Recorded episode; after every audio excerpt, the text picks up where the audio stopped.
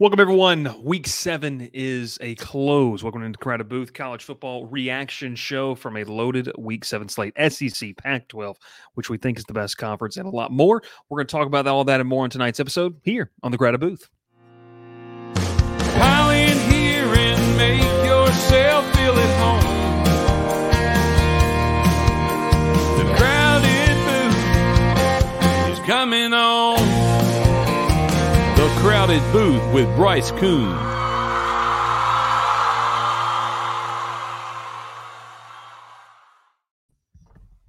Hello, everyone. Welcome. Hi. Ralph, I Is this thing on? audio. I lost all audio during that. I had no idea when the song was on. Oh Jesus! But It's okay. Is this thing on? This thing's We're having, we're having a lot of technical difficulties tonight. technical difficulties, but hey, we're ready to rock and roll. Absolutely loaded show. We're going to take a look at some of the Week Seven's best games. We're going to take a look at some of the storylines coming out of Week Seven, and uh, maybe debunk, maybe talk a little bit about that. And then we're also going to go back into our top four. And uh, just want to shout out before we get started here, Doctor Bob did a fantastic job. He sent me our updated chart, which we all did terrible on this past week, by the way, but that's okay. Yeah. Nothing really changed. But, Maryland made um, the list. Yes, yes. Well, yeah, that's for sure. So, hey, we're, we're ready to rock and roll. We're excited to talk about it. Welcome in, Ralph Leary, Will Manis. My name is Bryce Koon of the Crowded Booth. If you're in the show, whether it's live or after the fact, we appreciate you watching. And Jonesy is in here first. As you know, he beat As Dr. Bob to the punch. Beat Dr. Bob to the punch tonight. But, ladies and gentlemen, let's kick it off with an SEC game right in my backyard. Will and I previewed this one on I thought you Friday morning. We were doing Week Seven's best games. For one team, for That's one team, it is Yep. it is one of the best games. And look at one of the is a liar. early one of the early comments. Will they're ready? They're ready for you. LSU punishes Auburn in dominating fashion. You and I are going to take a longer look at this one tomorrow. Um, Jonesy is welcome, but let's let's walk through this. Uh, Payton, the, the good. Here's the good. Payton Thorne eclipses No, hundred wrong, yards. Wrong. You already the good. No, Payton Thorne, no good. No good. I'm I'm back off the Payton Thorne. I'm back on Just go to him. Uh, let's just go to him. Payton I Thorne. Oh, we're monologuing. Okay. Yeah, just go. Just All monologue. blame. Yeah. I was I gave Payton Thorne a ton of credit after that Georgia game because he played really well. It's the best game he's played in an Auburn uniform. Um, you know, I thought he had turned a corner. Could not have been more wrong. Uh, the offense did not look good with him at quarterback, um, which is not a surprise because this team can't throw the football.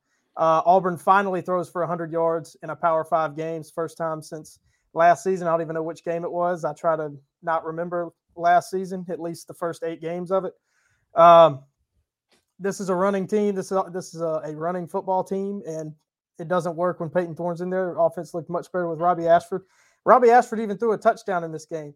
Uh, From the Auburn perspective, there's a lot of. I'm going to read some names and stats, and if these guys are leading categories for Auburn, it's probably not a good game. True freshman Jeremiah Cobb. Love Jeremiah Cobb. I think he's going to be he's going to be a great Auburn running back. Uh, but he's just a true freshman. Led the team in carries and rushing yards. Ten carries for 69 yards. Uh, no matter who it is. Nice. If if yeah, nice. Uh, if you're only if your leading rusher has 69 yards, uh, you're you're probably not going to beat anybody. Yeah. Uh, Brandon Frazier was the leading receiver, three catches for 52 yards and had that touchdown. Brandon Frazier, he's never. I think. I think he may have. He may, he may have tied his career total in catches in Hey, this Will. game. Well, I got your uh, your stat for you. Uh, the last time they threw over 100 yards against the have it. SEC team, uh, Arkansas last year, Robbie Ashford threw for 285. Yeah, and everybody and there's people that say he can't throw. Um, Rivaldo Fairweather again a non-factor, one catch for eight yards. He had four targets. Um, he's got to get the ball more. Camden Brown had two catches for 27 yards. Those were on back-to-back plays, by the way, in the second quarter. Uh, a couple RPOs. Those are probably the two best plays that that Auburn's ran all year offensively. They ran them two times in a row, and they didn't run it again the rest of the game. Uh, I don't know who to blame for that. Uh, this offense has a lot of problems, but here here's here's the thing. We knew Auburn was going to have a lot of problems offensively this season. No Yeah. matter all the new names and new faces Hugh Freeze brought in, it still was not going to be up to par. And it wasn't. This LSU offense is on a historical pace, uh, and they kept that going. So th- we knew this game was going to be tough, but I mean, Auburn looked defeated in the first quarter. It was it was seventeen nothing after the first quarter, and they, I mean, the game was over. Uh, that is a really good. That's a that's a good debate. Would Jeff Sims be better than Payton Thorne? That is a really good debate. Uh, No. that's how bad Payton Thorne has been. Uh, but you know, I didn't expect Auburn to get beat by 30. That's embarrassing at any time and any, no matter how bad Auburn is, that's embarrassing. Yeah. Um, just there was, like I said, there's not a lot of good if you're if you're Auburn coming out of this. Yeah, on the LSU side of things, you mentioned the historic pace, what they've been able to do. I mean, offensively, you know, I talked about this in the post game wrap up where it's been Malik Nabers, it's been Brian Thomas, and then Auburn said, "Oh, we're going to let another wide receiver shine, Kyren Lacy, who's just been kind of non-existent this year." Uh, it's really getting to the point now where I don't know how you defend this LSU offense. We're going to talk about that, you know, in the in the coming weeks. It's uh, Hey, it's, look, it's they're good. Auburn defended Brian Thomas. Yeah, there's just 17 other targets they can go to. Logan Diggs had 97 yards, average 5.4 a pop. I will say this: uh, Jayden Daniels, the strides he has made. If this kid's not in New York, I mean, this he is just unbelievable. You go back and watch Hey. some of the uh, the, pro- the progressions, the reads that he made, and you just got to kind of hand it to him. I, I think I thought they did a good job. Jayden Daniels, I think he'll be in New York now because he got some help from Vanderbilt this weekend, unfortunately. He did, But I that Yeah. may that may and Notre put- Dame. Yeah, and Notre Dame. So that may put Jayden Daniels in New York. I don't think he'll win it, but man, he deserves the recognition, no doubt. No, he, he deserves recognition. He goes 20 27, 325. He had the interception, which once again, and I tweeted it out during the game, Jaylin Simpson just continuing to make plays. Didn't get the pick, but he caused the tip up, I- and then it was obviously said- intercepted. I said it in our our pregame show, our preview show. Auburn's got some NFL caliber players in the secondary, you know, Yeah. so they can make plays. Jaylin Simpson, no doubt. that that's exactly right. War Eagle, anyways, exactly. Uh, Auburn's got NFL players in secondary. DJ James, Jaylin Simpson for sure. I think Nehemiah Pritchett will make an NFL roster. Not sure if he'll get drafted, um, but I think he's an NFL caliber player. And those three, they're gonna they're gonna be gone from the secondary next year. So Yeah. you know, I think somebody asked me earlier today how I think Auburn's going to be next year. I said maybe not too much better. Maybe I one think, it, win I think it was me. I think it was think it me. I think you. I asked you. I think it was you. Uh, I think I think we're so- missing one though. Will you got you got to realize you got to give some props to Eugene Asante. I mean, we've been talking about him all year. hey, Yeah. Dude, he- this balling he's out good right too. now. He, Uh, He, he was he's good. probably the, the, the, the backbone to that defense right now. Led No the team in tackles. With also had a big sack on Jayden Daniels. Um, look, all of these these things about Auburn. Let let's from the LSU perspective. LSU needed to do this against an SEC caliber team. We saw they had done it against Mississippi State, but I think the big storyline for me was defensively. Uh, it was something where you know my I mentioned my matchup to watch in this game was the Auburn receivers against the LSU defensive backs. I think LSU left feeling a little bit more comfortable with a guy like Zy Alexander. Uh, and look, Auburn's receiver room they, they missed on a lot of the guys. They went and get the portal. Uh, look, but look when you when you go to the portal for as large of a haul as both of these teams did. Uh, you know, LSU missed on obviously some in their defensive secondary. I think Auburn has missed some. The success rate's not going to be sky high. These guys are in the portal for a reason. So, you know, that being said, uh, Frazier, you know, Jay Fair, I, I knew it was things were going to be interesting when Jay Fair and Camden Brown ran out of the Auburn tunnel, which is on the other side of the stadium.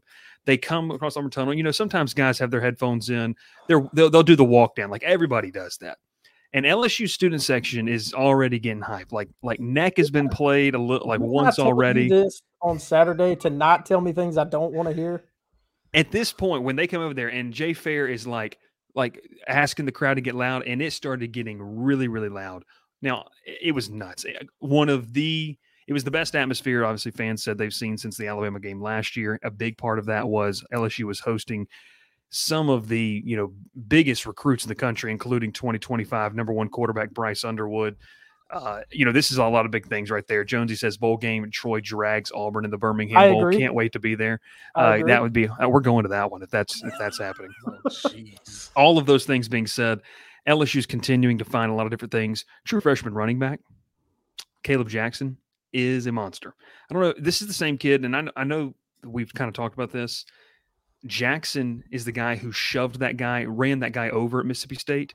The hit that he had against Auburn on the re in live, it looked way bigger than it was, but he had the kick return that he almost took back for a touchdown.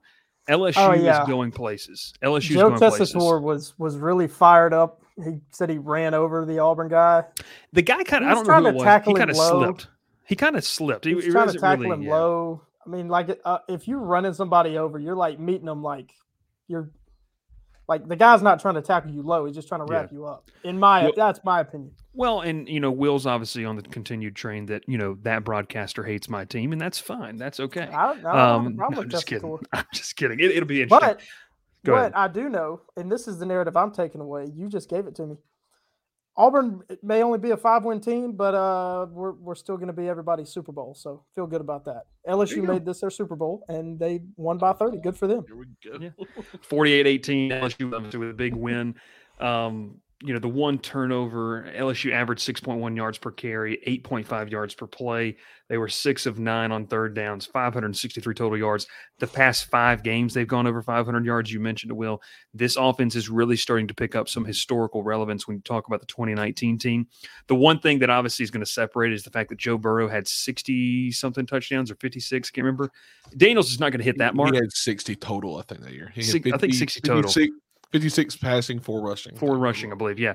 He's not going to hit that. But when you kind of start to talk about what this offense as a whole is doing, it doesn't have the star power of that roster. But man, production wise, it's going to be very, Well, very interesting. he And I also can't had- wait to watch it. He also had two very talented receivers that are both doing great things in the NFL, and then a two or three receiver or a three and four receiver that were just as good and are Yeah. also doing good things in the NFL, and then has a tight end who was very underrated. So, I mean, LSU's got very talented players, and you know, Jayden Daniels is doing everything he can to get him the ball. Just you know, did you see the uh, text that my uncle just sent you, Bryce?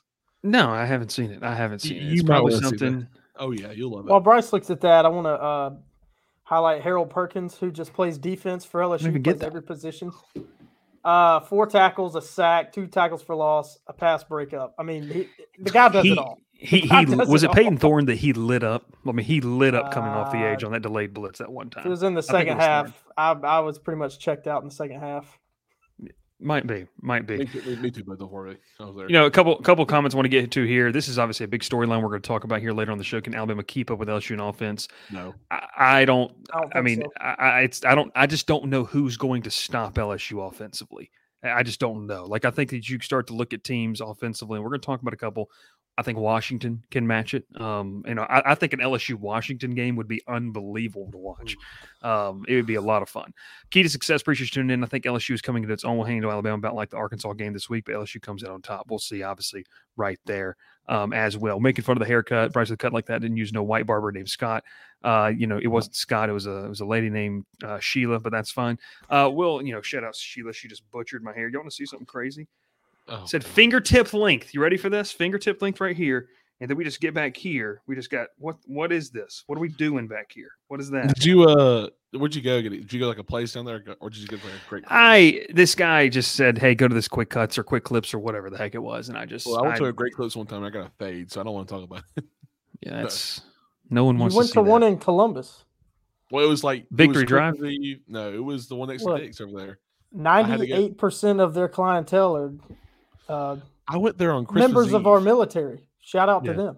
I didn't know where We're you were pro- going with that comment. We're a pro-military, pro-American show, unlike Troy. Just blanking Army. How un-American. Well, I guess LSU is going to receive that same treatment this weekend. They host Army, so Yeah, it's uh, going to be. You think we were bad? We wouldn't be in my 19. It's I'm like- taking the black. I'm taking the Black Knights. It's you know. No, There we go. They, they were the three. This my wife makes me get a two all over my haircut, Dr. Bob.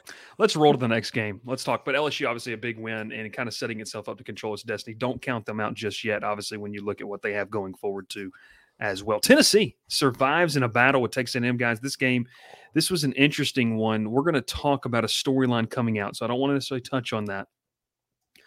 I think Tennessee still has a long way to go in consistency wise. Ralph, we'll start off with you in this one. Aggies, Volunteers, your thoughts?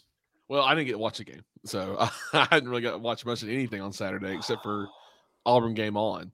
Um, That's why I told you to quit your job so you could focus on what really matters. But anyways, keep going. That five hundred thousand dollar loan we're still looking to get. Uh, but look, I mean, I'm just gonna go off some of the stat lines. I think Max Johnson didn't play his best game. Uh, Tennessee obviously showed up for once. I feel like defensively.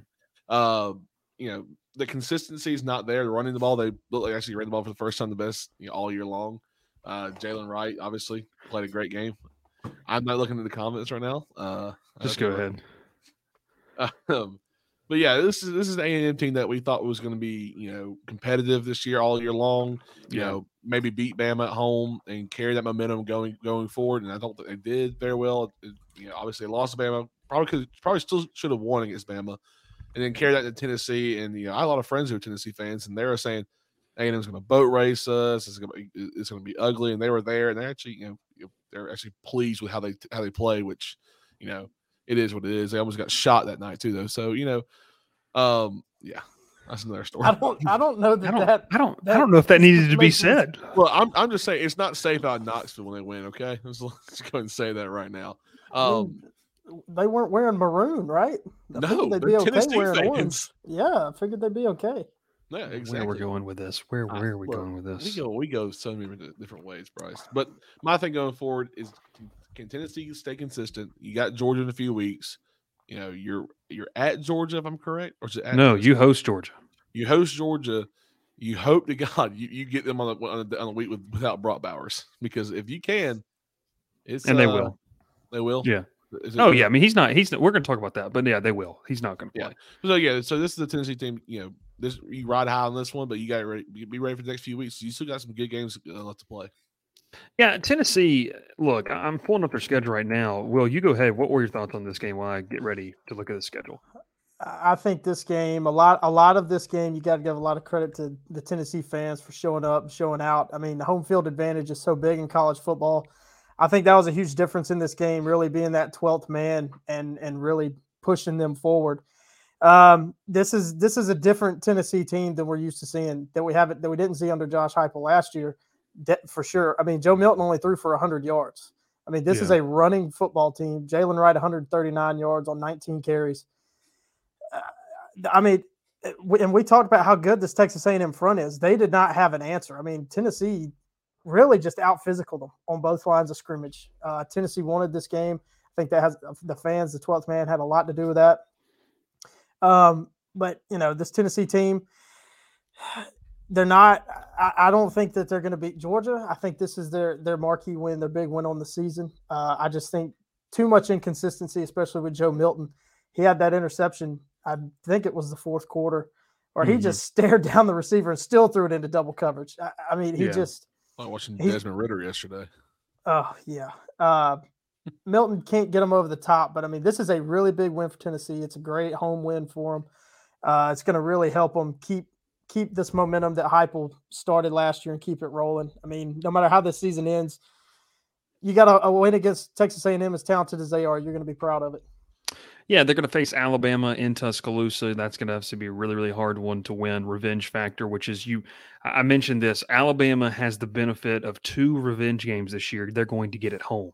This one against Tennessee, and then a couple weeks against LSU. You often don't catch a Nick Saban team looking for revenge and getting you at home. That we you just don't see that a lot. I- so I think that's going to be know very interesting. We'll talk about this on Thursday, but big question coming into that one: Can Tennessee get off the mat again and do it two Yeah. weeks in a row? Can they Yeah, do it? Yeah, eh, that's it's going to be tough. I mean, I, I like this Tennessee team. You talked about the the ability to run the football. I, you know, I continue to say that Squirrel White has to be a big part of their offense as well. We're going to talk about that, um, you know, later this week. But I don't know. You you just look all together. I mean, Squirrel White's had three catches, twenty nine yards. You know, the eleven yard, the hundred yards passing. They had eleven different receptions. They had eleven receptions. Five different guys catch those balls. So. I just think altogether, you know, Milton added 50 yards on the ground. He's a big bodied guy. We'll see. But I think, like you said, Will, this is this is a big win for them. It- not a marquee win. They needed this one because look, we can joke, people can joke and have their, you know, takes on social media, but Tennessee still controls, you know, its own destiny. I mean, in the Mhm. sense of, you know, if Florida loses to Georgia, uh, that game against Georgia late in the season could be another de facto SEC East title game, and who knows what's going to happen. Still a lot of football left to be played, even though we're We're over still- that. we got to talk. We got to talk about this Tennessee defense too. I mean, they Oh, there's played man. really, really good. I mean, this this is a complete 180 from what we've seen from Josh Heupel, even when he was at UCF. mhm. This is a a ball control defense. They're just going to wear you down type of team. Um, and I hope Sam is watching because I've I've I've joked with him for two years about Kamal Hadden transfer from Auburn. Dude couldn't get on the field at Auburn, and he's turned into the number one corner at Tennessee. I don't know if that's I don't know if that's Willie Martinez working his magic or what, but Kamal Hadden had a really good game. He was on Evan Stewart a lot of the game, held him to four catches. Uh, but that defense as a whole, they play well as a unit. They got after Max Johnson. I, I mean, I don't know that he had a clean pocket for the majority of that game. He had somebody coming at him uh, almost every play. Yeah, and, and, look, the guy's just not a really he's not a dynamic playmaker. He is a really good quarterback in the sense of delivering the ball, game manager. It's going to be really interesting. Another guy that stood out on that secondary to me was Wesley Walker Jr., uh, former Georgia Tech defensive back that made the transfer up there a couple years ago. Uh, he, you know, he was he's really good. He had two, he had three total tackles in this game, a couple pass breakups as well. I mean, they're playing much better than I think people anticipated them to be able to play. Uh, and look, we're going to talk about Jimbo here, you know, in the next segment more on that A&M side of things later. Let's move on to the next game here as we keep it rocking and rolling. Missouri mounts come back to hand Kentucky second straight lost, and I can't spell lost, but that's fine. Um, yeah, well, I'll, I'll, change it, Ralph. Uh, I got it. You got it. Let's talk about this game. Missouri. Missouri was down in, in this game, and they mount a comeback. Kentucky, you know, I talked about their home atmosphere, but this was a chance and we we talked about this going into the week. If you wanted to kind of keep up in the SEC race, you had to win this game. Mm-hmm. And Missouri answered the bell. I mean, guys, what they're able to do offensively at times is just really, really, really fun to watch. I mean, uh, Theo Wease, six catches, 58 yards for a touchdown. Luther Burden just had two catches for 15 yards. So what did they show me? They can win a game where Brady Cook – doesn't throw for over 200 yards. He has under 70% completion percentage. He throws interception. He's thrown three picks in the last two games, and they're one and one in those. So, Will, we'll start with you. I know you said this game was obviously a little boring uh, in the sense, but Kentucky has Ray Davis, who emerged once again in this game. But man, they just they could not find an answer. Outscored 21 to seven in the in the second half. Yeah, uh, Kentucky they ran out to a 14 nothing lead. I I mean, I was just really watching the score uh, on the on the bottom line and the studio updates. I was like, oh well, that game's over. Kentucky at home at night, up 2 mm-hmm. touchdowns. This you can pretty much In, inside the house that Kroger built. Yeah, yeah, Kroger Field. Uh, but man, your boy Devin Leary had a bad game again. Two interceptions, just 120 passing yards. Uh, he is not adjusted to life in the SEC, um, and I think that just shows the the depth I mean, if you want to compare the SEC and ACC, just look at Devin Leary. I mean, yeah. look at the the the gap between the conferences. That dude was maybe the best quarterback in the ACC, and he comes to the SEC and he's pedestrian at best. Mm. Um, but you know, Ray Davis, they ran the ball well, 128 yards. Um, like you said, this Missouri team showed us a lot. They they're they're a very versatile team. They run the ball well too. Schrader's a really good running back, had 71 yards and a touchdown, 20 carries uh, a bell cow back there for sure. Uh, you know, I, I, have really been impressed with the program Eli Drinkwitz has built at Missouri. Yeah. Um, to go on the road to Kentucky, where how Kentucky is now, you couldn't have said this five years ago, but you go into Kentucky and get a win, you got to feel pretty good. Yeah, and I think too, you look at what Missouri, how efficient they are, six for six in the red zone. Ralph, once again, it was a night where not a lot of different things were clicking for them, but man, they just found a way to make those momentum shifting plays you got to give a, a, team credit, like Will said, going on the road in what can be a tough environment and just finding a way to make it happen. It's what you have to do. Now Missouri's bowl eligible. That was something that I don't know if a lot of us thought coming into the season they would be, but Drinkwitz has all but quieted any concerns about his job. Uh, and look, it seems to have Missouri on a nice little trajectory, especially entering a pivotal 2024 season where the SEC is going to get it even stronger. Yeah, and I think when you go into like a hostile environment as Kentucky, it needs it starts with your defense. Really, you know, you need to shut them down early. You know, make some plays, and I think Darius Robinson had a great job. He had two and a half yeah. sacks or two sacks, two and a half tackles for a loss. You know, just you know, just setting the tone early, playing it. You know, playing it uh, at the level of you know high level of football, just showing up, doing what you can, and then you know when you slow your offense down, you know you get that you get the, uh, you get the fans quiet. You know you let your offense work. Brady Cook obviously you know did what he did needed to do. Doesn't have the greatest game in the world, but he does just enough to get them in the in the win. They actually you know they ran the ball very well as a team. You know he just did just enough throwing the ball very well. So you know, Missouri going forward, this is this is looking good. You're bowl eligible. You're you know you have a chance. You, know, you still Mhm. have Georgia on on that list there. You know, you only losses to LSU, who is you know right down the mean, the front runner in the SEC uh West. Sorry, it's just the SEC West right now, and you know. What what do you do from here on out? Do you just say, okay, we're bowl eligible, we just we're just gonna play, you know, you know, mellow football here, or we're gonna go out there and try to beat some more teams and try to, you know, make a run for the top for the SEC championship. You know, you know, Yeah. this is this is this is where you need to find out who you truly want to be and where you want to where you want to be at in December. So the next few weeks really, you know, are going to be deciding what Missouri really is this year. And to add on to that, what you just said, they're going to play South Carolina at home, which is going to be a big deal for them. It's an afternoon game. But then they're going to get a bye week before they head to Athens. That's huge. And look, you know, they got to go down there. That's not going to be easy. The, you know, Georgia fans don't have a great home slate to choose from games. They're going to get up for that game. The fans are going to be rocking in Athens for that one. But man, if you can find a way, especially with some of the things we're going to talk about a little bit later about this Georgia team not having, uh, it, it's going to be very interesting. I- I'm just excited to watch. That's also going to be a Georgia team that's coming off what I think is going to be a physical football game down in Jacksonville against Florida. Um, so i- who knows? I mean, th- th- you want chaos. Missouri controls their own destiny in the SEC East, and I think right now you have to consider this season uh, a very a plus plus in, in my mind of what Eli Drinkwitz has been able to do. Will, your thoughts? I'm looking at the drive chart right here, and I really like how Missouri finished this game. Uh, fourth quarter, looking at Kentucky's. Kentucky had three drives in the fourth quarter interception, interception, turnover on downs.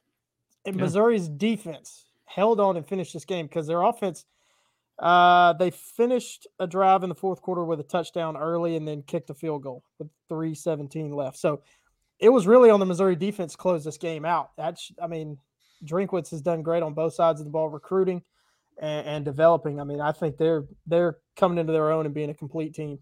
Yeah, I, I like the way Missouri's played, and obviously we're going to know once they get to the month of October and that first weekend in November when they head down to Athens. We're taking a step outside the uh, SEC now. We head over to the ACC, where look, guys, there was a lot of question marks about how Miami was going to respond. Uh, give them credit; they put up 31 points. This was a really good football game.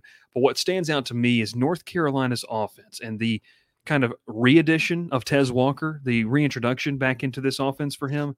Man, I don't know. Like, I know we got Georgia Tech fans in here, and they're going to say it doesn't matter. We beat him with Josh Downs, who was a good receiver. We beat him with Sam Howell, and I get that. But I think for what we're talking about here, seven weeks through the season, North Carolina is establishing themselves as a dark horse candidate to be in the conversation at the end of the season. I mean, they they've done exactly what they've needed to do, uh, and you know they beat a Miami team. They took care of business.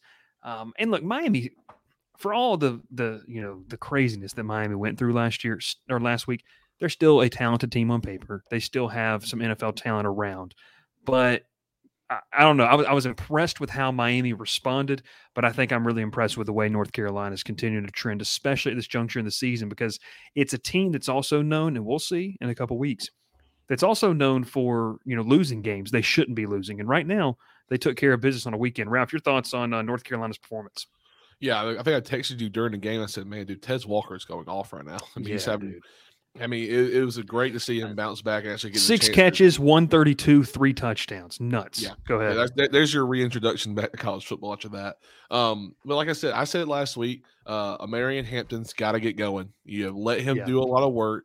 Let you know, let all the all that weight get off Drake Maye's shoulders. Let him play. Let him you know just do enough to win the game. And Hampton, 24 carries, 197 and a touchdown, and he had a receiving touchdown. So, you know, you let Drake Maye get a little weight off his shoulders. Let him just play his game. He's got one of the I mean, a super talented receiver. And I thought I think a lot of people knew how good he really was, but didn't get to see it last year.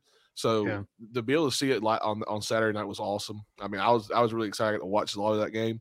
Um, but going forward, you know, North Carolina they control everything they want to do here. This is this is a team that if they want to be there in the playoffs, this is this they can do everything they can. You know, this you know, do not let some team just walk in there and beat you when you're not looking. You know, don't overlook anybody. We, we saw we saw Miami overlook Tech. We saw you know they they overlooked App State early on the season. They almost got, Mhm. lost that game. So you know control what you control what you can. You know win your games when you need to. Do not let some team just sneak up behind you and, and beat you. This is this is a team that has lost big games and can lose games they shouldn't lose. So Yeah. you know, if you control where you go, where, where you where you want to go, you got this. I mean, this is this is a very good team. You mentioned letting Drake Maye do what he needs to do. This is about as balanced as you can be offensively. 273 through the air, 235 on the ground. To me, You took the words out of my mouth, Bryce. yeah, to me, Pause.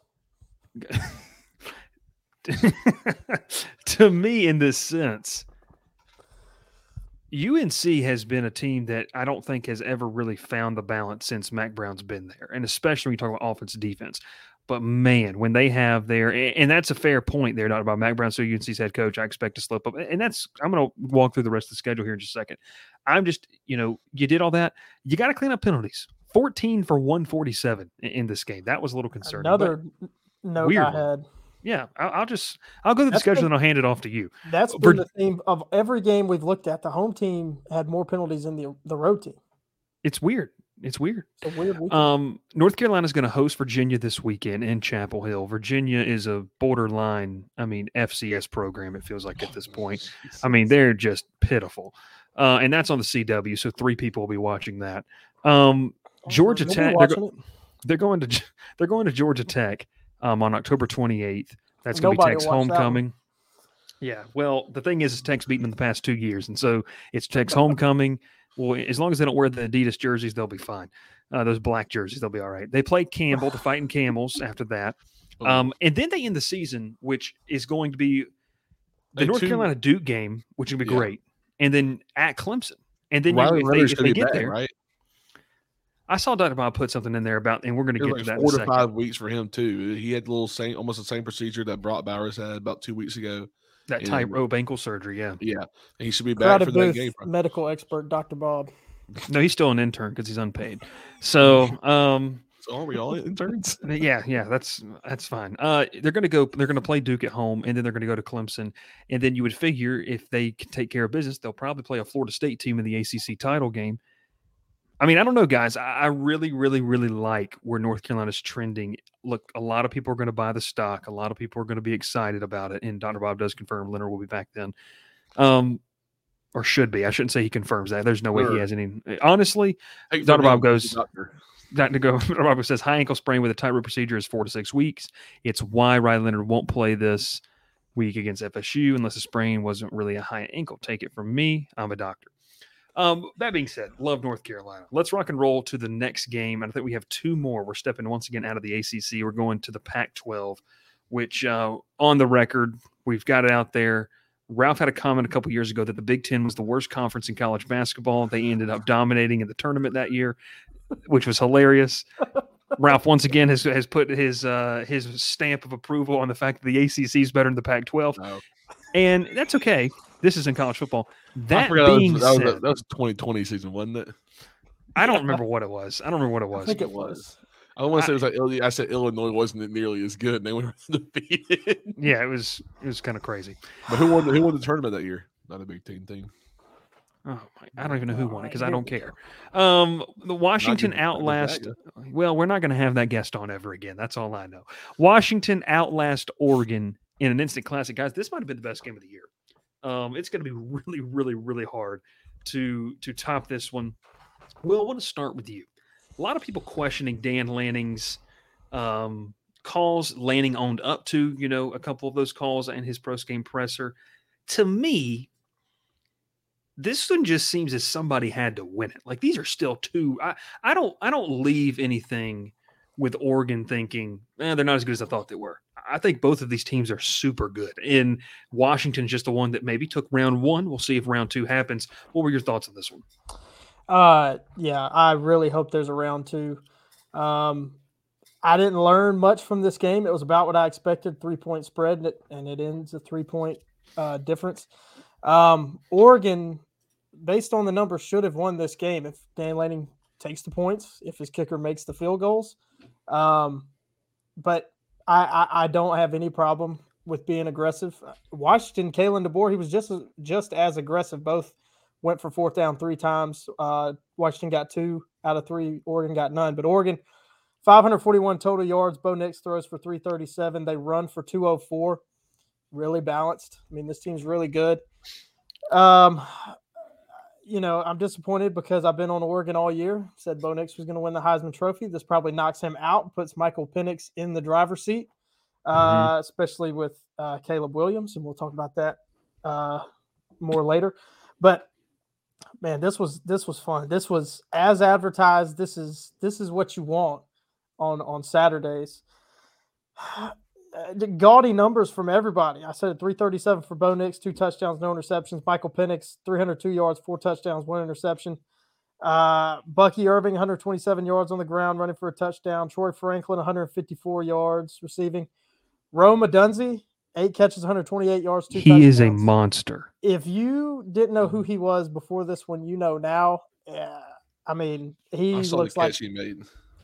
I saw He's catch looking like- Cal a few weeks ago. That was crazy. That's the one you need to go watch. That one. He, he has like a toe tap just in the corner, just like there's no way he caught that. And then they reviewed it, and it's just it crazy. Rome Odunze is he's looking like a first round pick, no doubt about it. Um, with more hype, he could be the number one receiver taken. He does obviously doesn't have the hype or the name power uh, Marvin Harrison Jr. does, but Yeah. Marvin Luther Harrison hasn't been too great this year. Nabers. Um, uh, Ja'Lynn Polk, 118 receiving yards. Gaudy, Dillon Johnson ran for 100 yards for Washington. I mean, just really fun game, back and forth. Um, you know, like I say, I don't have a problem with Lanning being aggressive on fourth downs when you're going up against a good team, a really good team like Washington, really good offense on the road. You got to score touchdowns to win the game. You're going to lose Yeah. by kicking field goals against an offense that good. May not have happened in this one if his kicker uh, makes makes those kicks. Um, Yeah. But Agreed. I mean, Oregon was really good on third down, so you felt good about them going for it on fourth down. They were ten of sixteen on third downs. You just reading all these numbers, you would have thought Oregon won the game if you didn't Yeah. see the score. So, you know, I nothing really changes in my mind between these two teams except Washington goes above Oregon for me, just because I had Oregon slightly ahead of Washington, but it's so much fun. I mean, I wish Yeah. I, I'm really hoping for a round two Oh yeah, a little Yeah. neutral fight round two would be great. in Vegas. That'd be a lot of fun. at the home of UNLV. Yeah, that'd be a that'd be a, a ton of fun. Ralph, uh, I, I I'm not not not trying to correct you here, but I did want to just to show off how crazy this is. Luther Burden's not draft eligible. Mm-mm. He is a true he's sophomore. sophomore? That's Oh. that's how crazy good this kid is about to be. I, and it's I kind of thought nuts to so- think I about. thought he was until last of 2021, and no, he's 2022 guy. That's what's Oh, it's nuts. wow. It's That's crazy to think really- about. Like he's so, so good too. number one receiver next year. That's a valid argument with what he can do. probably absolutely. wanted to throw this far, I'll throw it over to you, Ralph. You mentioned Will Rome Odunze. You kind of took this game, you know, and, and ran with it here. I I think just overall, like I think these are two these two teams should be in the top five. I just think so. Um, you know, uh, they're just really, really good football teams. And Washington, man, the job that Kalen DeBoer has done there in such a short amount of time. You talk about a program, you talk about a program in Washington that's in a good market. Um, but it's not necessarily, I would say, a it's not a traditional power. You know, it's not really a college football market, no, it's not. A, it's not really a college football. not a big NFL market. college football destination. And if we're honest with ourselves, you know, Washington was kind of wandering after, you know, Chris Petersen decided to kind of hang it up. So where did they go? And man, they, they hit on this. I mean, Kalen DeBoer has done a fantastic job.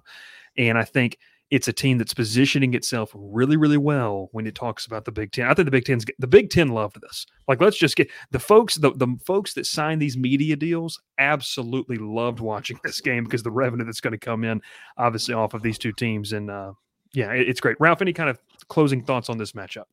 Look, I mean, I know Will and I are both been, you know, high on these quarterbacks all year long, and um, I, I mean, I've been with him on Bo Nix and Oregon, honestly, just as much as I have in Washington. And this matchup was the one that, you know, we'll decide who who is better. But I, I want to see round two, though. I truly do. I, I think Yeah. round two would be a lot better game. I think overall, um, you know, home field advantage plays a lot in college football. It truly does. I know a lot of people say, "Well, home field advantage doesn't play enough in, in NFL." I'm like, "Well, it's NFL. No, no, no fans are really that passionate."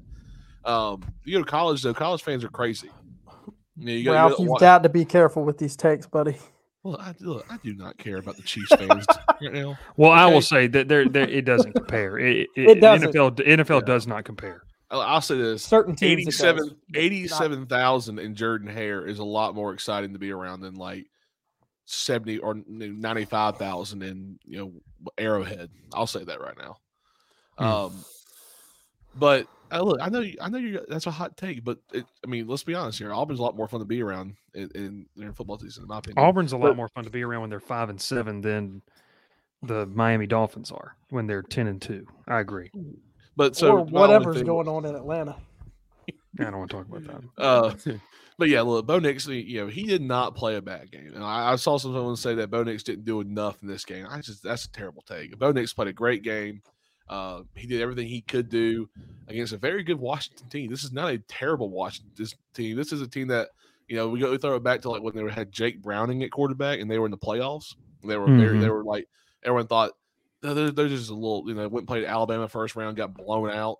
This is not the same Washington we team we saw that year. This is a completely different team with a high powered offense who can throw the ball, and they're going to win games. They're not. They're not going to get blown out. I mean, I, I said that uh, uh, a few weeks ago. I said Washington and Washington State's going to be a high scoring game in a few in a, you know in, in the season.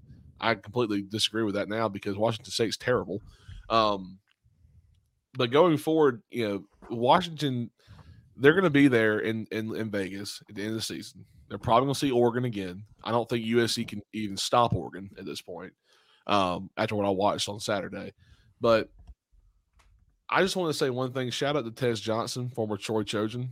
You know, they're catching passes from his stepbrother, uh, Bo Nix. It's, it's Mhm. great to see that, that uh, those two play with each other. It really is.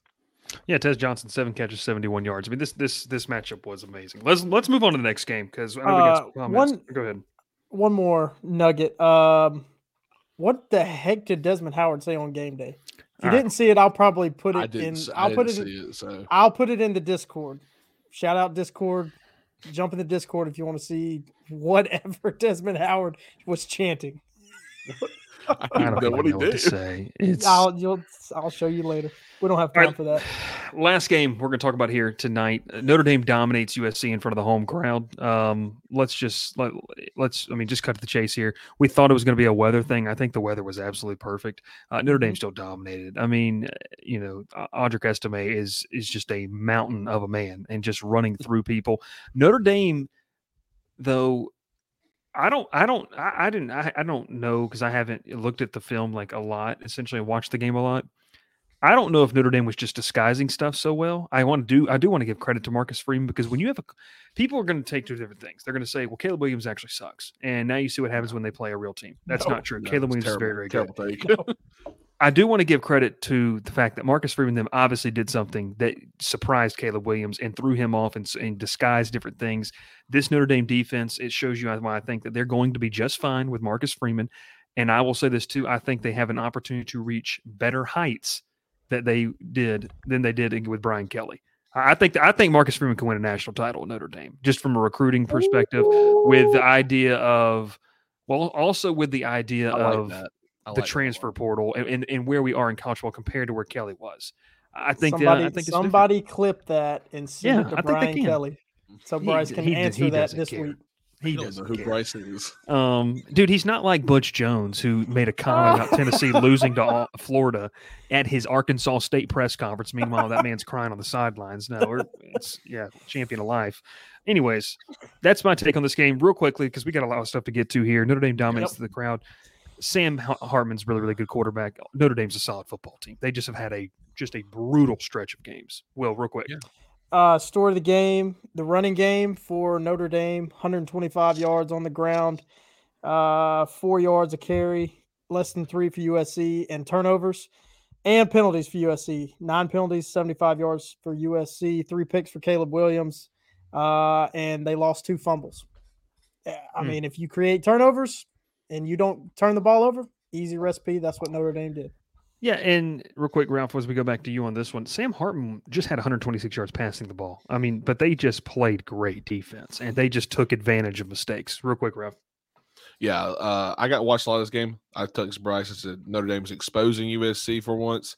Um, this is a team, you know, a defensive minded coach. That's what it is. Yeah. You know, he, he he knows how to you know face these kind of quarterbacks. He did it for so many for so many years under Kelly as a as a DC. He's doing a great job here right now. They're only going to get better. That's the thing. Notre Dame's only going to get better because Marcus Freeman's a great coach. He's going to recruit really well, and they're going to get very good, big, very good teams in the next few years. So, yeah, That's all I gotta say about that one. I have no clue how to pronounce this. Okay. But the trophy, Shalala. The Shalala how you- trophy, I think that's how you pronounce it. I was going to say the Shalalaga, but you know, it is what it is the Shalala trophy. Guys, that trophy's amazing. That's one of the really, really good trophies in college football. I remember playing for it like on NCAA 07 because they'd actually show cool graphics.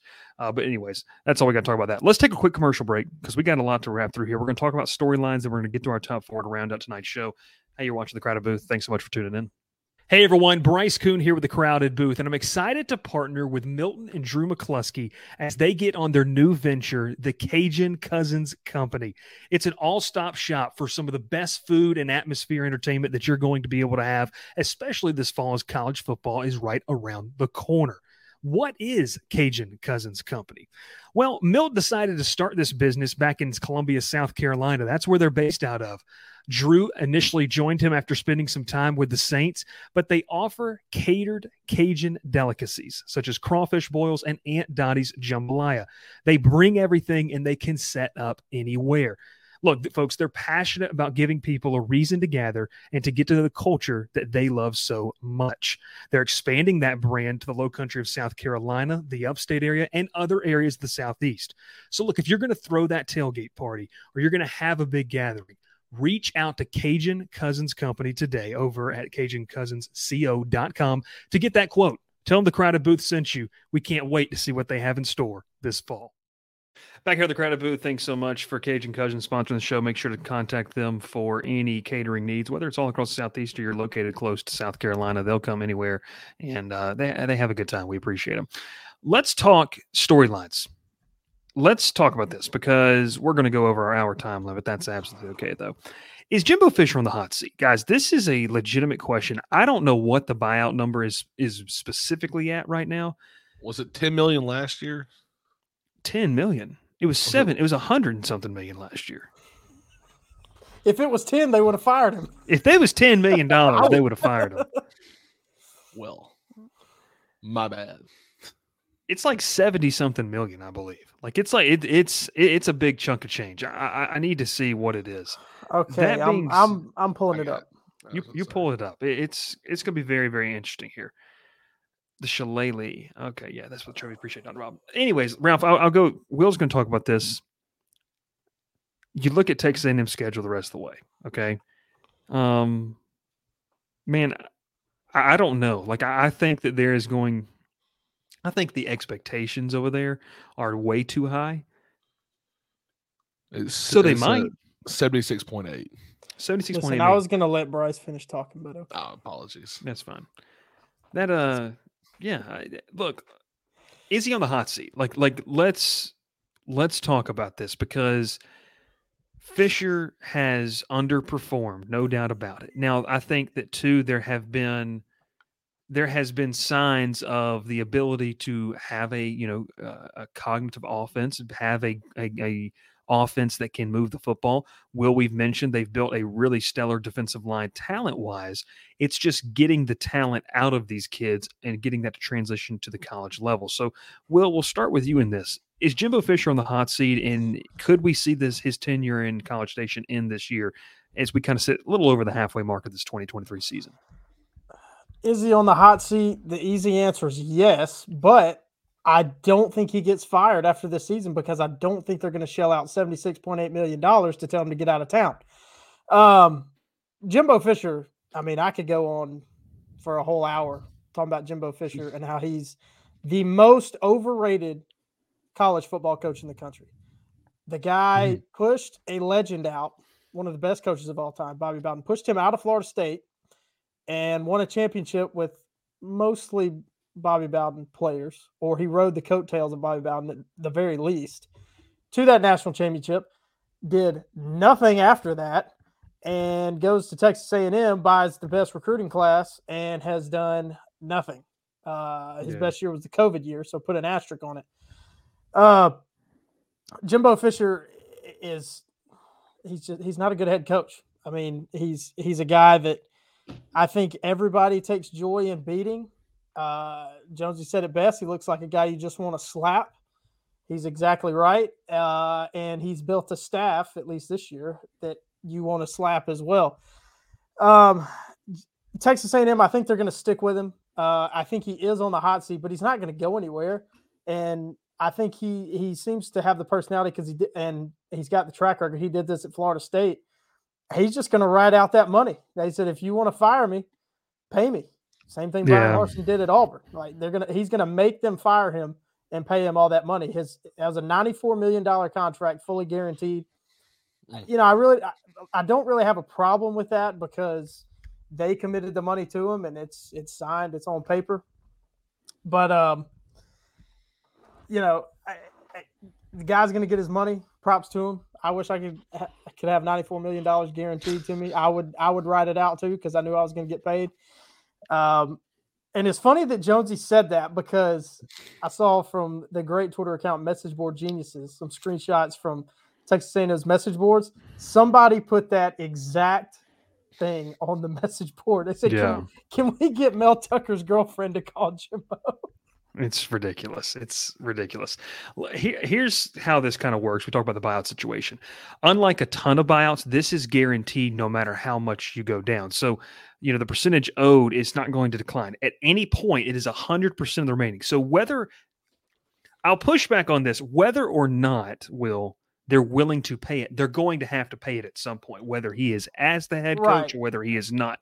Now, the question is going to be can they stomach doing that while still having to go get a coach and pay him as well? That's going to be something that I think that's where. coach ten million dollars a year. Yeah, that's where, where it is. So, you know, after this year, it goes down to 67. 2026 goes down to 48. So, for me, the argument of, well, you know, they don't want to pay that, they're going to have to pay it no matter what. Like, but like you said, I, I think that is very true too.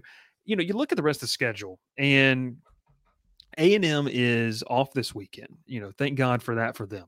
They can't lose the bye. Um, they're going to play South Carolina at home. They've got to win that game. Like you have to win that football game. Uh, you're going to go to Ole Miss. I don't think you win that game there. Uh, they're going to play Mississippi State. You better win that game because Mississippi State's not very good. You play Abilene Christian. If you lose that game, you fire him on the field. You Herm No doubt. Edwards him. You And then you- time 'em. Then you go to LSU, where if that game was in College Station, I think that's one of the big reasons they won that game last year. Going to Baton Rouge, where a chance for LSU to clinch a spot in the SEC title game potentially. All of these things said, you could say there's potentially at least two more losses if you feel comfortable penciling in Ole Miss and LSU. you can't. I don't think you can fire him this year, and he's got a really good argument with Conner Weigman going down because this offense Oh, took yeah. a major step Yeah. back going from Weigman to Max Johnson. Conner Weigman's just a dynamic playmaker at quarterback, fearless, pinpoint accurate, just. uh, And, and it shocked me. I think it shocked all of us how much better Conner Weigman is than Max Johnson. So that's going to buy him at least another season. Um, but I- I, don't know that they're going to pay him and pay another coach ten million dollars a year. I will say this: I think they got the pockets for it. They've got the pockets for it. Can they stomach it? That's gonna be that's gonna be the big thing. Um, Just yeah, about you- everybody has the money to crazy. do it, but it's a, matter of will they do it.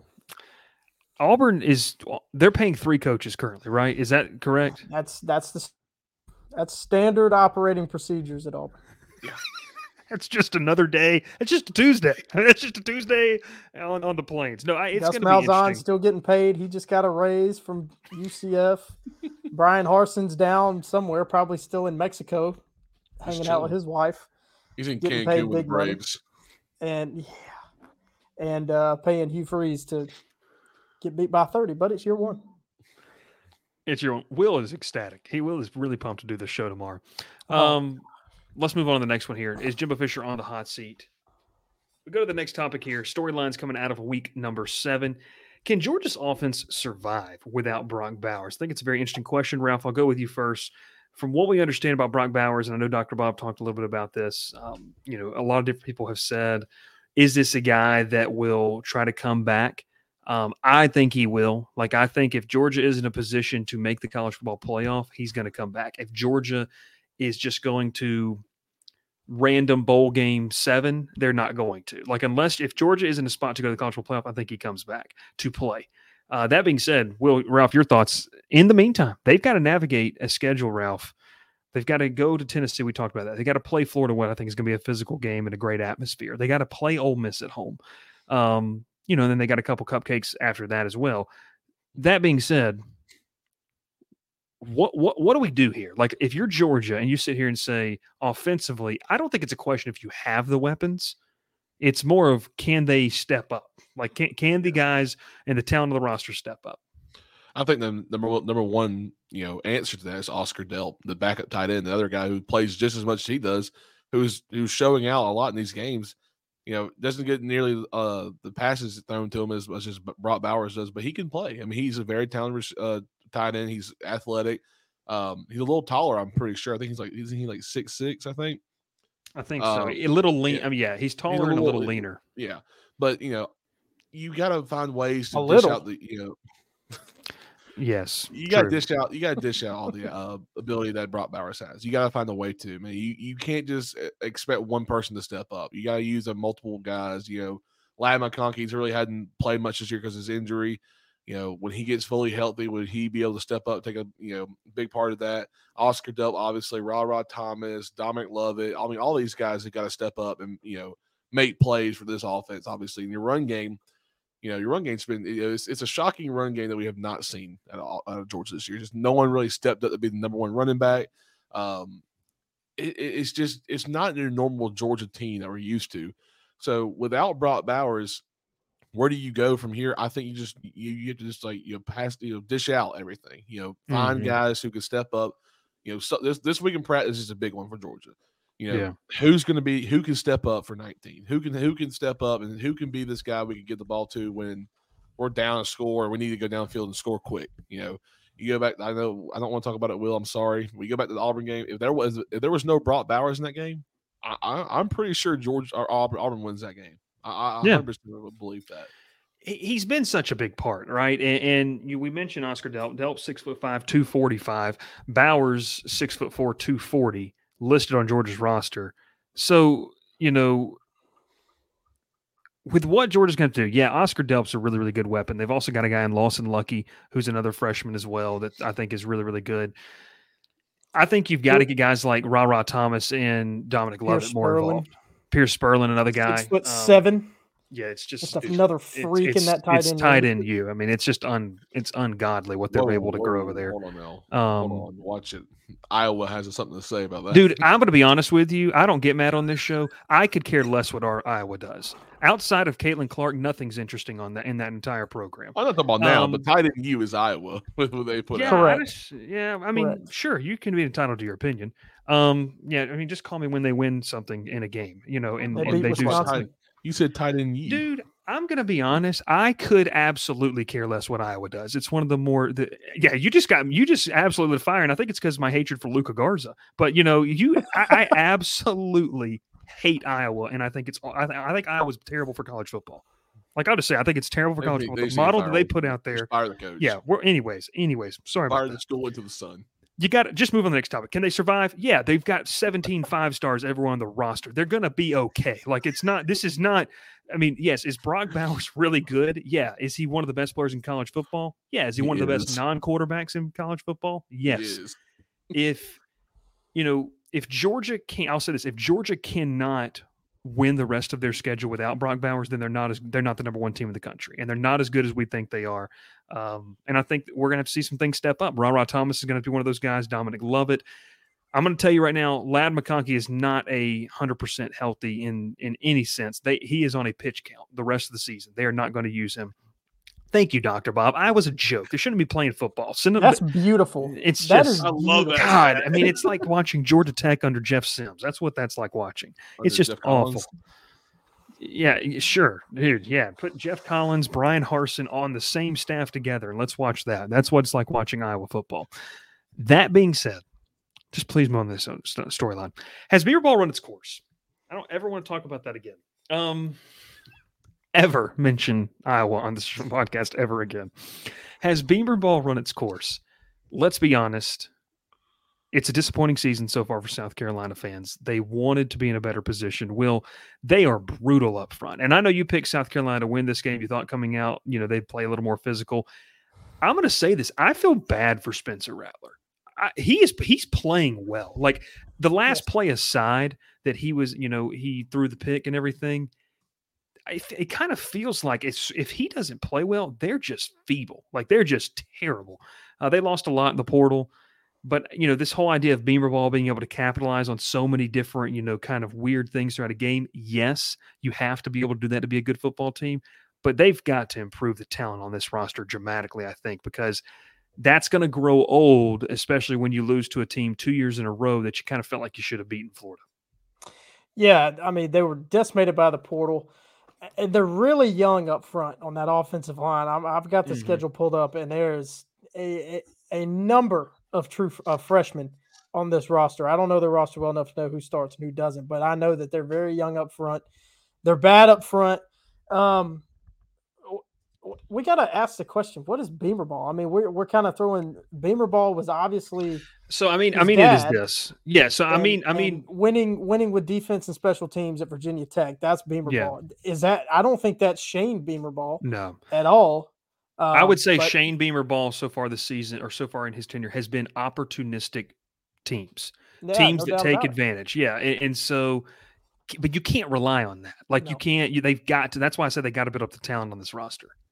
Yeah, I, it, it it'll come for them. I mean, and Mhm. it's going to start up front. That offensive line's got to get better. Um, I think I think he's built um, a pretty decent program over there. I mean, they're you talk opportunistic. They're they're going to have to be opportunistic in every sense of the word. Uh, they're number two in their state still uh, behind Clemson, but Yeah. you can you can pluck guys out of the portal from Clemson, from Georgia, from Tennessee, from Missouri, the teams you're playing against every year. You can pluck some players and build up to that to those teams' level and get there. Uh, but yeah, Jonesy says it. The the cardinal sin, blaming his players. He's got to stop doing that. If he if he won't stop doing that, he's got another year at most. Yeah. Um, that's really bad. Um, and I've been saving this. I almost said it earlier, but losing at home to Florida in October, that's a fireable fireable offense. It Words is. It is. I can't even get it out. I'll also say this too. I didn't think we would reach a point where we're talking about in the first three seasons of you know what he's able to do, or the first couple seasons. You start to look at the record, and it's eerily similar to Will Muschamp's tenure as the head coach at South Carolina. Uh, you know, it's it's eerily similar. Now Don't it's going to be interesting. Don't, It's do going to be interesting. There's You know how Beamer I is- feel about Will Muschamp, my Be- Be- doppelganger. You know how I feel about my doppelganger. Beamer is now 17-15 at South Carolina. He's got back-to-back road games at Missouri, at A&M. I mean, I don't know. He's it, it's going he's I think South Carolina is staring a 6 and 6 or worse season right in the face. That that's what I, I, think. think you still be patient with Beamer.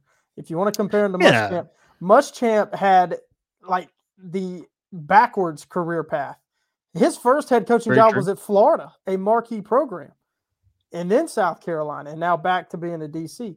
Beamer was not a head coach. He wasn't even a coordinator before getting this job. He was just the tight ends coach at, Mhm. at Oklahoma. So, and and South Carolina, I think, is a good place to be patient with a guy. You know, like I say, if they can pluck guys in the portal, if he can Yeah. Getting roasted Yeah. in the comments, Yeah. if you uh, if you can can keep being opportunistic, get hit well in the portal, recruit as good as you can, which you, South Carolina's recruited really well in the past. It was Steve Spurrier. Will Muschamp recruited really well there. You can definitely win at South Carolina. Can you win national championship? Maybe not, but you can still be successful. But I think I think you stay patient with Shane Beamer at least another couple seasons. Yeah, and they've got a sneaky, sneaky young talent on this team too. Mhm. Great, uh, Pup Howard is the linebacker that they really, really like. For former four star uh, Nick Harbor, who I don't know if you guys saw this kid playing. I mean, he, he's an absolute force. And then they've got um, he's, I think his name's Dylan Stewart. I got his recruiting class picked up right there. Yeah, Dylan Stewart, the five star edge out of Washington D.C., who's committed, uh, top twenty player in the country per twenty four seven. So I mean, uh, you know. They're trending upward. Beamer has made South Carolina fun. It's just you got to get the results because I think that we've all seen programs that yes, there's a lot of excitement, the the social media, all this kind of stuff, but you got to win football games. I think next year is a pivotal year. Um, in the sense of Mhm. you know being comfortable into uh, you know finding that identity as a uh, as as a team as well. So And I it'll be very think I think that's going to be at the quarterback position because you, yeah, You're going to lose Spencer Rattler. Is it Luke Doty? He'll be back. Is it Tanner Bailey? going to step up as a. I think he'll be a redshirt freshman. I'll throw up if it's Uh, Luke Doty, by the way. They've got another freshman quarterback, LaNorris Sellers. Uh, one of those guys got to step up. They gotta step Sellers up. is a is a freak, and um, you know he decided to go to South Carolina over Georgia Tech late in the cycle last year, so that's another loss for the Jacket fans. Um, going to be very very interesting. Ralph, If, your thoughts uh, yeah, on this? If he goes Look- Luke Doty, he's punting. And Yeah, I'm going to say one thing, and this is this is going off what uh, Dr. Bob had to say about Graham Mertz. Um, we, we have talked about how we're talking about Beamer ball and like, that loss to Florida hurts. But Graham Mertz is playing one of the best football right now. He's third Yeah. in the country in, in completion percentage. Is Florida really that bad to lose to though? If they're playing No. this well, Yes. I, I, yes. I don't know. I don't. What are his believe air so. yards on his throws? They got to be less than five yards. He they don't No, throw the ball down the field Nine yards per uh, per pass per per game. Per, game. per pass or per attempt? per Per attempt. attempt. Sorry, That's- So that'll be something interesting to watch. They We don't have throw it our down the field. we don't have our PFF pulled up. That's the problem. my my my apologies. I want to yeah, see his the- air yards. I, I don't I don't I don't think he's I don't think he's run his course. I I, I still think he's got some time there. It, they they don't really have all the all the answers they need on the offensive line. They're they're broken up front. You got to get some guys in there to you know fill in those holes. And I think you give him a few more years. I don't think it's time to say I'm not, and I'm not saying Oh, I'm I- not I- saying I in the sense that you we should that they should fire him. I'm saying the idea of just being opportunistic. You can't do that. Like I would say Right. the some I would say the same exact thing for Georgia Tech. Like you can't you have to at some point play consistent football and have an Right. identity. You can't just live in this sphere of we're going to lose to Bowling Green and then we're going to beat Miami on a crazy play. Like you can't you can't be you know, take advantage of one of the craziest home atmospheres and beat a Tennessee team when their quarterback tears his ACL that you were going to win anyways. I'll say it. You were going to win Yeah. that game anyways. And then lose, you know, to North eh, these teams that just not even look competitive. Like right. they have so- to find some type of identity. That's, I guess, what I mean. it- yeah, I, I agree with that, and I- don't know. I hate that. I hate we're using Beamer ball. I, I hate that we're using that for for Shane Beamer because it's not fair to him. His dad built such a legacy at Virginia Tech. It's not fair to say it's Beamer ball. It's not because it's it's not what Frank Beamer was doing there. Frank Beamer was the best defensive you know minded coach in all time. So Yeah. You know, this, this is something I want to. I I just wanted to, to say out there. It's just you know, I don't think it's time to say anything. I think we should just get rid of Beamer ball in general for him because it's not fair to him. Well, it's not what he does. It's not how. Right. it's He's, not- he's not a not how we coach. describe him. Really. Yeah. Yeah. he, mm. he's not like a. And I know we're just using this to term just for Beamer ball. We could just say his Beamer ran his course there, but you know, I, I just I think you know I see see all the time on you know ESPN and you know Twitter and all that stuff. I don't watch ESPN, but yeah. I, I don't watch them either after watch what I watched on Friday happened. Um, so MS You're- ESPN. yeah, that's just it's just it's terrible. It is what it is. I have no clue what you are talking about. Even keep going. You didn't know, but you didn't see the high school game. What happened with the Buford Mill Creek game? Where That was just Oh off- Bryce yeah. they cut it off for NBA Bryce- preseason. Bryce had to babysit all weekend. Yeah. Yeah. Anyways, just keep rolling. I'm, I'm, I'm Good. good. I, All right, go to the next one, please. Go to the next one. Go to the next one.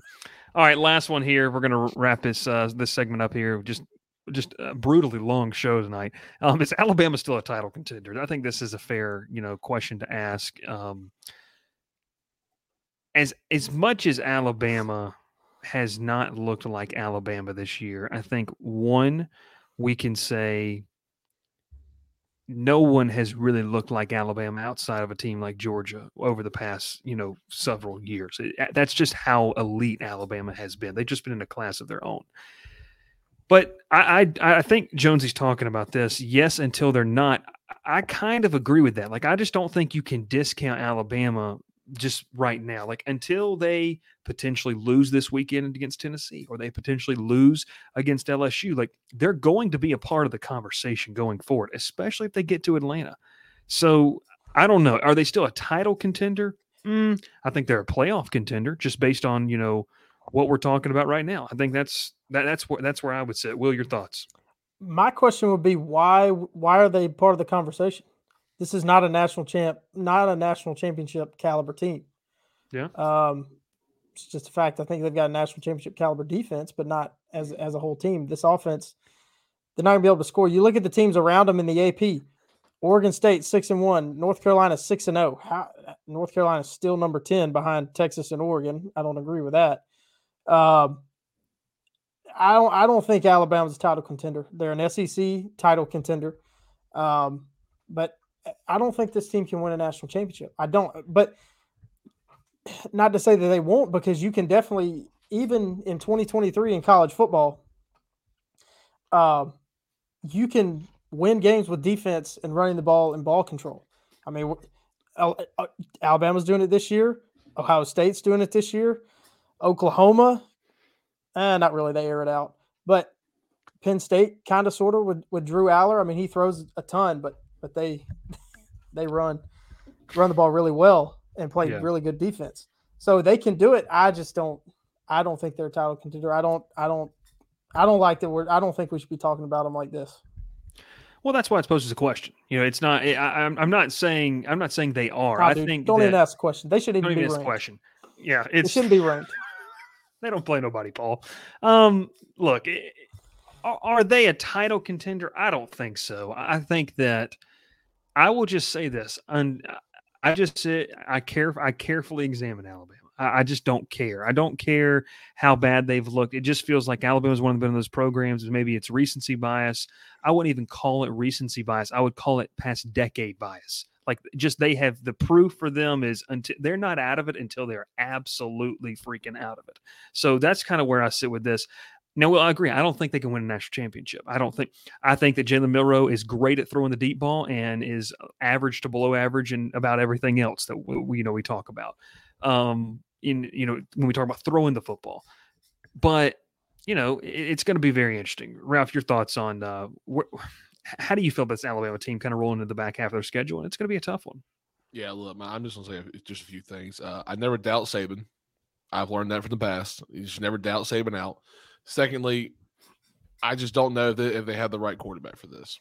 I just don't think mm. going forward that Milroe's their answer to even push them toward a title in the first place. Um, I like you know Ty Simpson in the beginning of the season. I thought he'd probably be at this point would step into be the starting job. Obviously, we haven't seen him play since uh, South Florida, so I don't know. I, I mean, they're they're a very this offensive line looks terrible. Know, they they gave up what five sacks on Saturday. Yeah, it's just that's just not what Alabama's used to seeing. So no, they're not. I don't think this this is this is what this is not the team that you know everyone thought Alabama was going to be. A lot of people were saying Alabama was, you know, this is the bounce back year. They might go undefeated. I just don't see it. This is not a team that I was expecting to see this year for them. Yeah, the problems at quarterback are just too much. I think the lack of a dynamic threat and consistent threat at the quarterback position. Uh, I, I agree with Mr. Singh down there. I think that they're, I do think they're a top 20 program. I just don't think that, I think they're in that tier two when you talk about teams as, far as title contention. They're a couple pieces away because, like you said, Will, that is a championship level defense, and that's why I'm really excited to watch them play LSU. Championship level offense against championship level defense, and then whatever the heck's going to happen on the other side of the ball is probably going to decide it. you know, it's going to be really, really interesting to watch. We're going to take one more break. Long show tonight. We're going to get into our top four, and then we'll be out for tonight. Uh, thanks so much for tuning in. Stay tuned. 30 more seconds, and we'll be back right here. Your soap is. Ugh. And your body wash is a synthetic detergent. But you're not a dish. You're a man. Switch to Dr. Squatch Natural Soap for Men. For men who build things. Open pickle jars on the first try. Slay dragons. And let their daughters braid their hair. Men who like to feel good and smell. Titillating. Dr. Squatch takes you places you never thought you'd go. Naked. Make sure to use code Bryce Koon, ten percent off your order for Doctor Squatch. Just got in their their their best sense they've got, and uh, man, it's it's it's fantastic. It's some it's some good stuff. They also, you know, you can buy those at Walmart or wherever big uh, big box store that you want to as well. But we encourage you to use that code. Helps out the show and allows us to keep doing this. Um, you know, for as long as we're going to do it. We'll see if we do it after this show. I'm not sure. That being said, let's get into our top four, final segment of tonight's show. Will, we're going to roll with you first. Uh, I know this is out of order. Will, tell me your top four. Ralph has revealed it. And you walk me through your decision making of uh, why do you feel like these are the best four teams in the country? Uh, Georgia, you look at what they've done. Uh, I said it after the Auburn game. I think they needed to go on the road and, and, figure out who they are. They got off to a slow start against Vanderbilt, but I mean, they you never felt after that first quarter that they didn't have full control of, that game. Uh, interesting to see how they look without Brock Bowers. They've got two weeks to try to figure that out before they play Florida. Um, I got Georgia at the top. Number two, Washington. They beat a top 10 team at home in a close game. And I think Washington is a complete team, more of a complete team than I thought they were. Uh, the number two, Florida State at number three. I'm not discounting that LSU win. I'm not discounting them going on the road beating Clemson. Uh, they handled a, a pretty good Syracuse team, made them look like a not so good team. But I think, uh, you know, Florida State hasn't looked as explosive offensively uh, as they would like to and as I would like to see them. So I put Washington ahead of them. Uh, and number four, Penn State. I have Penn State over Ohio State. Uh, they'll be playing this weekend. Mainly because Penn State offensively, I think, is much more explosive. I think they're a lot better offense than Ohio State. Uh, Ohio State looked good against Purdue, but it was Purdue. Uh, they should beat them 41 to 7. Uh, Kyle McCord, he's going to really have to step up if if if Ohio State wants to beat Michigan uh, and beat. I just realized I didn't have Michigan in my top four. That's funny. Um, if they want to beat Michigan, if they want to win the Big Ten and make the playoff, um, Penn State at four. I, I'm really high on Penn State. I think Penn State's really really good, um, and they thumped uh, Tyson Palmachan this this weekend, 63 to zip. So I'll, I'll slot them ahead of Michigan this week. It's it's Pumachan. It's the Whatever. Puma. It's Tyson Pumachan. You don't remember the guy? You didn't. You don't remember him just that his name continuously being called on the speakers in Jordan-Hare. I wasn't there. Oh, I didn't know. It's That's not a U in his name. It's actually an H, and we don't know Yeah. why. Uh, for Mama Chan Chan. Um, that being said, I'm gonna roll with I'm gonna roll with Ralph's. You, you roll with your yours because you and I are a little bit similar in this sense. We have a new Well, I'm- number one. I'm gonna throw my comment up there, also with it. Okay. I'm gonna show Okay, yeah. first. I'm Go ahead, show your comment. Yeah, I'm gonna throw this, I'm gonna do this one first. Okay, Um, So I have Go ahead. Michigan number one, and the main reason why I have number one, and then I'm throwing a comment up from uh, good old Jackson Gordy here. I, I agree. You can't expect them to be number one team if they're beating Vanderbilt by by this much. This is a team that should be beating everyone by by a lot more. This is not. This was a terrible looking Georgia performance, in my opinion. You didn't play very well. You didn't play to your, your to your standard. You're playing on the road in the crappiest stadium right now. Who has they have construction work going on in both sides of the end zone. It is horrendous watching this right now. I don't see how you focus playing a game when that's going on in the, in the background. But back to my top four, I have Michigan one because they, they handle business against the teams that they should handle business against. You go out and play Indiana, you gave up one touchdown, then you scored seven touchdowns after that. That's how you beat the crappy teams. That's how you should handle business, no matter who it is. I got Georgia at two because still, they're still Georgia. I mean, look, I know what I mm-hmm. just said, but they're still number two. They're, they're still undefeated. They're they're very good. They're going to get better. Hopefully, Brock Bowers gets back later in the season for them for a playoff run. Who knows? Washington at three. Obviously, the win against Oregon is huge for them. It pushes them forward uh, to three over Ohio State, and Ohio State at four. I, my four is, is I- it might just keep rotating out of four. I mean, honestly, it, I just don't have a solid four right now. Penn State's up there with them. Um, I still got Florida State up there at four. It, it- it's just it, there's a there's a it's a four is just a you know a rotating team for me right now. So uh, I just don't think there's a true top four. I know I feel like there's a true top three though. I just made a last second change, Ralph. You, we, we can throw mine up there now. Uh, I, I I'm, I'm going to throw mine out here. I, I kept Georgia one. I had Ge- Michigan You flipped had here. Michigan, well, you were right. I had Michigan flipped, and then I think Jackson Gordy's argument just turned me the other way. I, I, I do. Georgia one, Michigan two, three. Um, what'd you say? I was hoping we weren't going to discuss that comment. Uh, one Georgia, two Michigan, three Washington, four Florida State. The reason I say this is I still think that Georgia is the is the best team in the country in the sense of just winning football games. To to the comment of they only beat them thirty seven to twenty, and look, it, it's it's still college football. There there are still teams that are going to try to beat you. You're not going to kind of. I think the idea that they need to go and just beat everybody 42 to 10 is just absurd. Like it is, it is. And this is a different team than last year. It's not the same group of guys, not the same, like just like last year's group was not the same group the year before. Uh, that being said, I do think Georgia is number one because they have gone into tough environments. They've gone into an Auburn game and they were able to win. You know, regardless if you think Auburn's awful or not, it's still an environment. And Will would say this too. Auburn plays. I would say if Auburn is a C minus team right now, Auburn plays at about a B level or B plus level when they're playing at home in big game environments. They are they you could put their ranking up maybe 15 to 20 more spots when they're playing at home. It's just a different it's a different thing. If you haven't been a part of it, then you just you really I don't think you can understand that uh, if you haven't been a part of an Auburn game. So I think that Georgia is just kind of taking care of business. I don't I'm not saying that we should say they're an elite team because they beat Kentucky 51 to 13 um, or whatever the final score to that game was.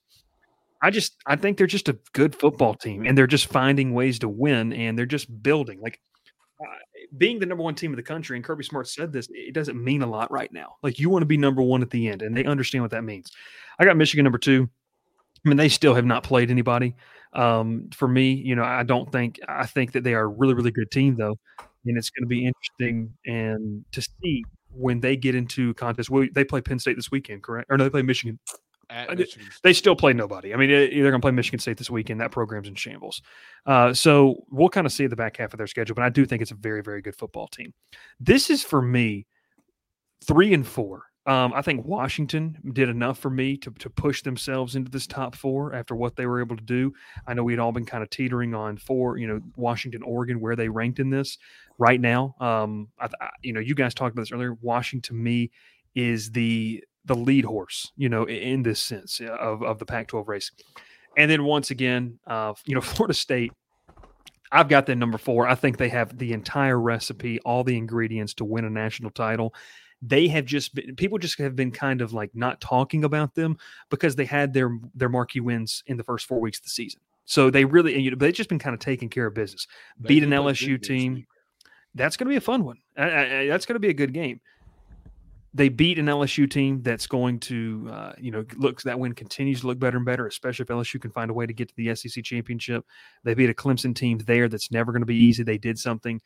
You know, I, I, just think it's hilarious when people try to come on here or any other show or thing, and they try to continuously move the goalpost back on really good football teams and say, well, well, they can't do this or they hadn't done this. It's like, what else do you want them to do? This isn't a video game where you just get to, you know, edit the rosters and you can just beat somebody 65 to nothing. Like these are really good football teams. I'll tell you one thing. If this is the final four, I don't know who wins the national championship. Like I think that it would be one of the most even Final Fours, just mine particular. Like that would be kind of one of the most even Final Fours we could possibly see with what we know through seven weeks. So obviously, it'll be very, very interesting as well. Hey, thanks so much for tuning in. Been a fantastic show to have you along with us for a little, almost, almost ninety minute show tonight. I gotta get off and tell my wife good night, but you know, uh, before we hop on Farming Simulator. So uh, that being said, Will Mannis Ralph Lear. My name is Bryce Koon. Thanks so much for tuning in. Like and subscribe if you're watching on YouTube. We're going to have a show with Will tomorrow, kind of talking about not necessarily so much of what happened, a reaction, but more of what is Auburn, what, what, what is Auburn going to do going forward. If you and, want to see um, my tears, tune in yeah, Wednesday night we're going to be right back. Week eight college football preview, a lot of fun games, the big slate there as well. And then for Georgia Tech fans on Thursday evening, we're going to be previewing that game against Boston College. That I caution you, it's a, it the spread has gone up to I believe from four and a half to five, and I, there's a lot of talk that it might go up to six and a half. I don't think this game is as shoe in as people think. Boston College is a very, it's a pretty solid football team, and uh, once again, you haven't done anything to make me feel like you can confidently go anywhere and beat anybody. That's what we're going to talk about that on Thursday night. And um, we'll catch you next time here on the Crowded Booth. Thanks so much for tuning in, everybody. Pile in here and make yourself feel at home. The Crowded Booth is coming on. The Crowded Booth with Bryce Koon.